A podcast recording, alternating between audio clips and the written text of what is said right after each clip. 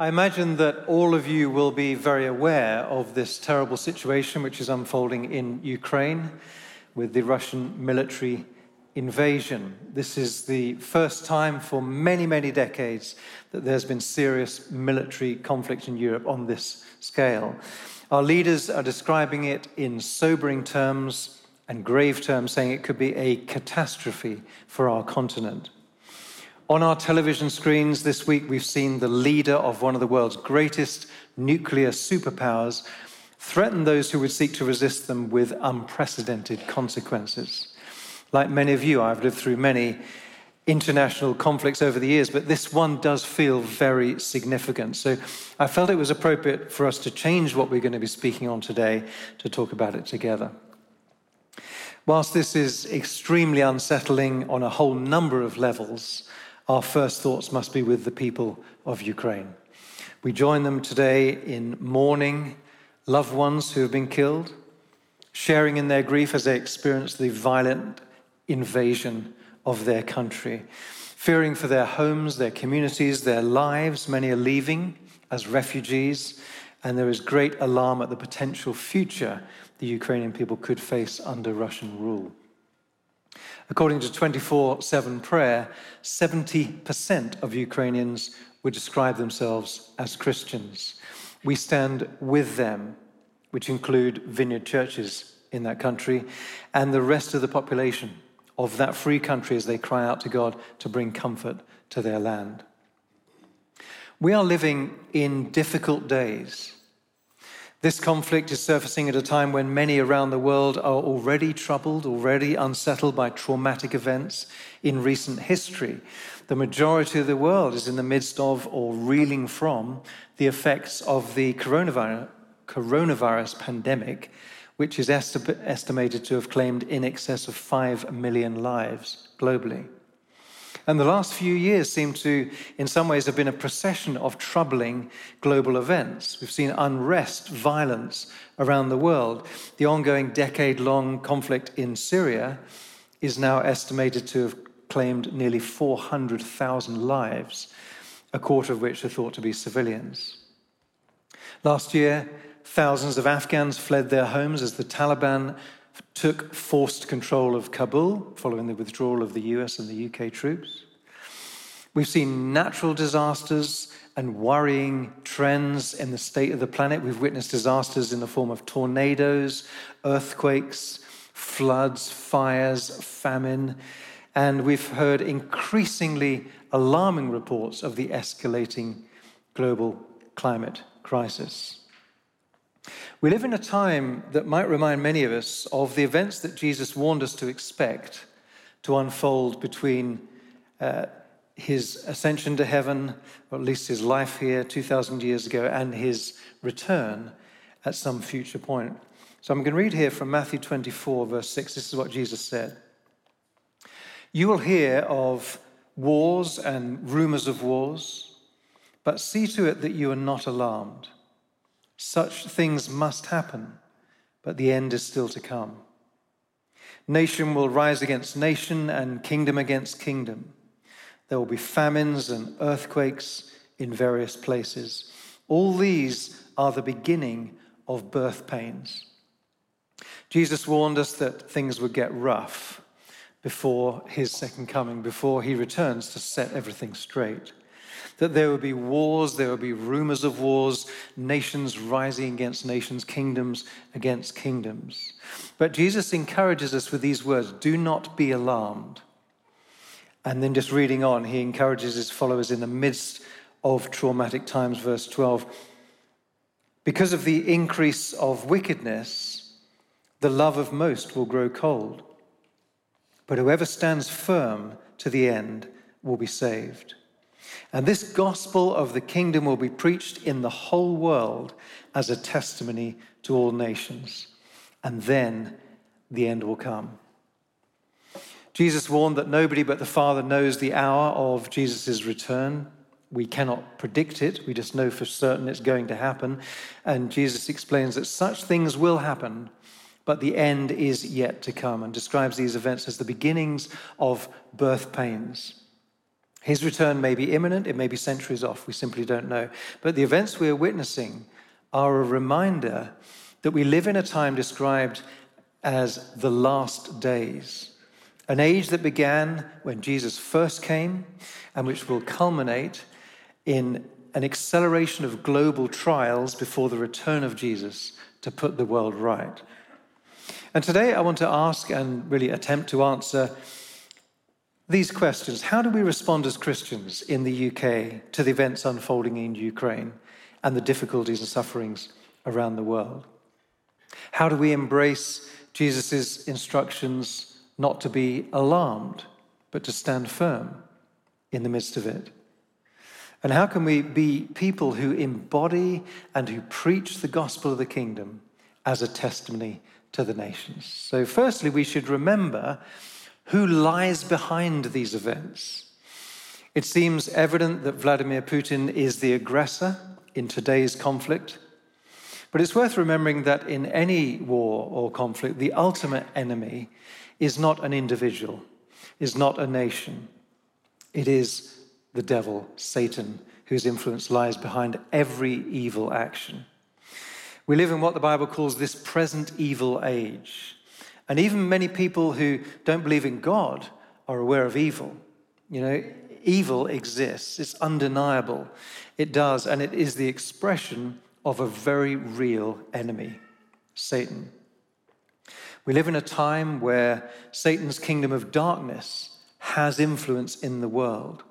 Both Jesus and the Apostle Paul repeatedly refer to Satan as having a level of rulership.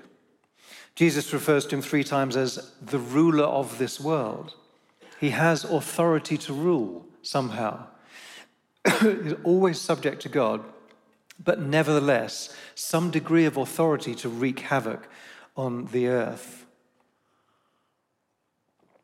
The Bible elsewhere, elsewhere tells us that Satan roams through the earth and goes back and forth in it, that he prowls around like a roaring lion looking for someone to devour exerting where he can the expression of his vile nature. And one of the ways he does that is by influencing human decisions. And history testifies to this war, murder, terrorism, crime, abuse, all acts of violence are carried out by humans, who, of course, are responsible and accountable for their actions. But at their core, these are all expressions of the kingdom of darkness, of Satan's kingdom. And these things have the devil's fingerprints really all over them. Secondly, we should remember who is on the throne. The age that we live in bears witness to an ongoing spiritual battle waged between the kingdom of God and the kingdom of darkness. The kingdom of God is the rule and the reign of God, which Jesus came to proclaim and to demonstrate 2,000 years ago.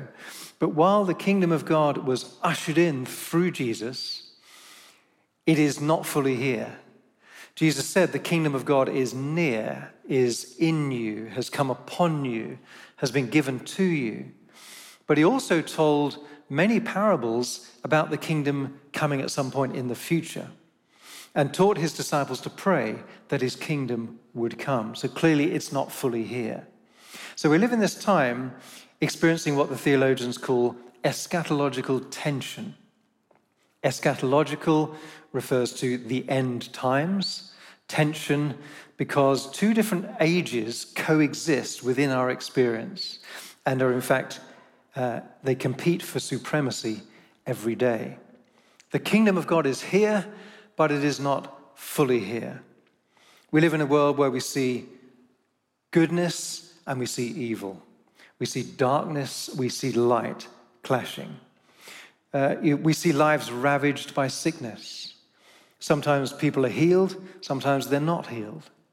Sometimes acts of terrorism are prevented. Other times, lives are lost to terrorism.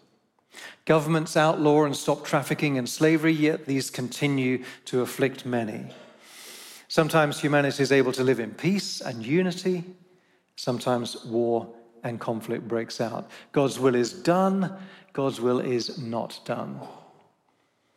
The Bible explains that it's always been Satan, the devil, causing this. If I may turn to 1 John 3, verse 8, it says this The one who does what is sinful is of the devil, because the devil has been sinning from the beginning.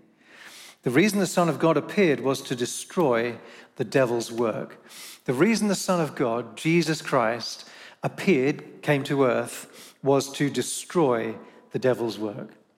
When Jesus died on that cross, he won a victory over Satan, over the devil, and his kingdom of darkness.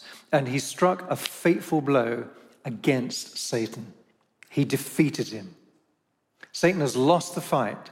He's going down, but as he reels and staggers, he continues to lash out, desperately trying to do damage wherever he can.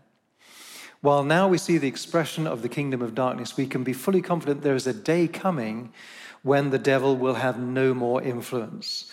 And then there will be no more death, or mourning, or crying, or pain. There will be no more war. We can trust this because the Bible tells us that is what is going to happen. Now, I realize that doesn't change the situation right now, but it helps us to remember that in the midst of this chaos, Jesus is very much on the throne, and these are the death throes of our defeated enemy. So, how do we respond? Well, thirdly, we stand firm. You'll hear of wars and rumors of wars, but see to it that you are not alarmed. Now, as with the COVID pandemic, we are facing a time when those around us may be alarmed, may be fearful, anxious. But there are two instructions that strike me in this verse from Matthew 24 that we just read. Firstly, to not be alarmed, and secondly, to stand firm.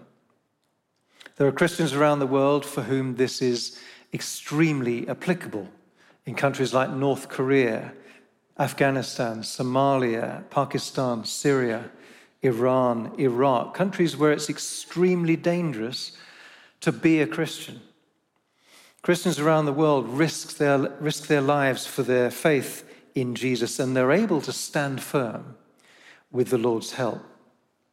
A few years ago, Canon Andrew White, a friend of ours who was the vicar of the main Anglican church in Baghdad, came to speak here at Trent.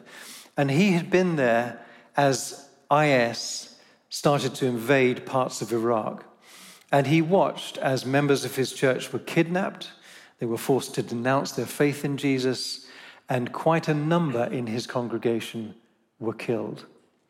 Members of that church were just beyond amazing in their ability to stand firm, strengthened by the Holy Spirit.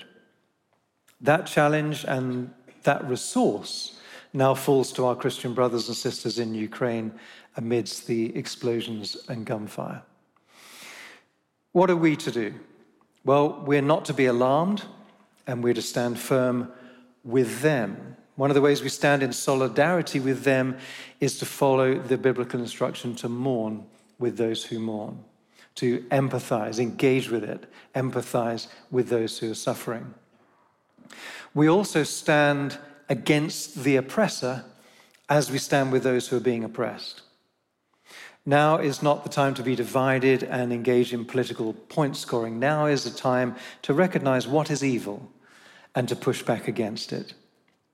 And as the news of the conflict escalates, where people are scared, they're concerned about what this is going to lead to, what are we to do? We can be distinctive as we stand firm. This time, this time is an opportunity to show our friends that we believe in a God who is bigger than these world crises, that there is hope and that God is very actively engaged. Paul writes to the church in Rome, Romans 12, he says this Be joyful in hope, patient in affliction, faithful in prayer. We can pray. Jesus taught us to pray that God's kingdom would come, that his will would be done on earth as it is in heaven. We need to pray for the people of Ukraine, pray for those who are injured, pray for those who are traumatized. We would do well to pray for emergency workers, peacekeepers, and particularly to pray for world leaders, you know, those in positions of responsibility globally who are charged with making the very, very complex decisions regarding this developing conflict. Those entrusted with making decisions have really an awesome responsibility and they, they need God's wisdom. Whether they know Him or not, whether they know it or not, they need extraordinary wisdom to have a, a hope, really, of solving this extraordinary challenge. And then, though it goes against every natural tendency within us, Jesus instructed us to pray for our enemies. And as counterintuitive as it may seem, we are to pray for Vladimir Putin and his government. Let's pray that their hearts will be changed, that they would desist in their violence and threats and seek peace. And we're to pray against the schemes of the devil. And we're to pray that the Lord would intervene and push back the agenda of Satan that we perceive to be at work behind this conflict and this bloodshed.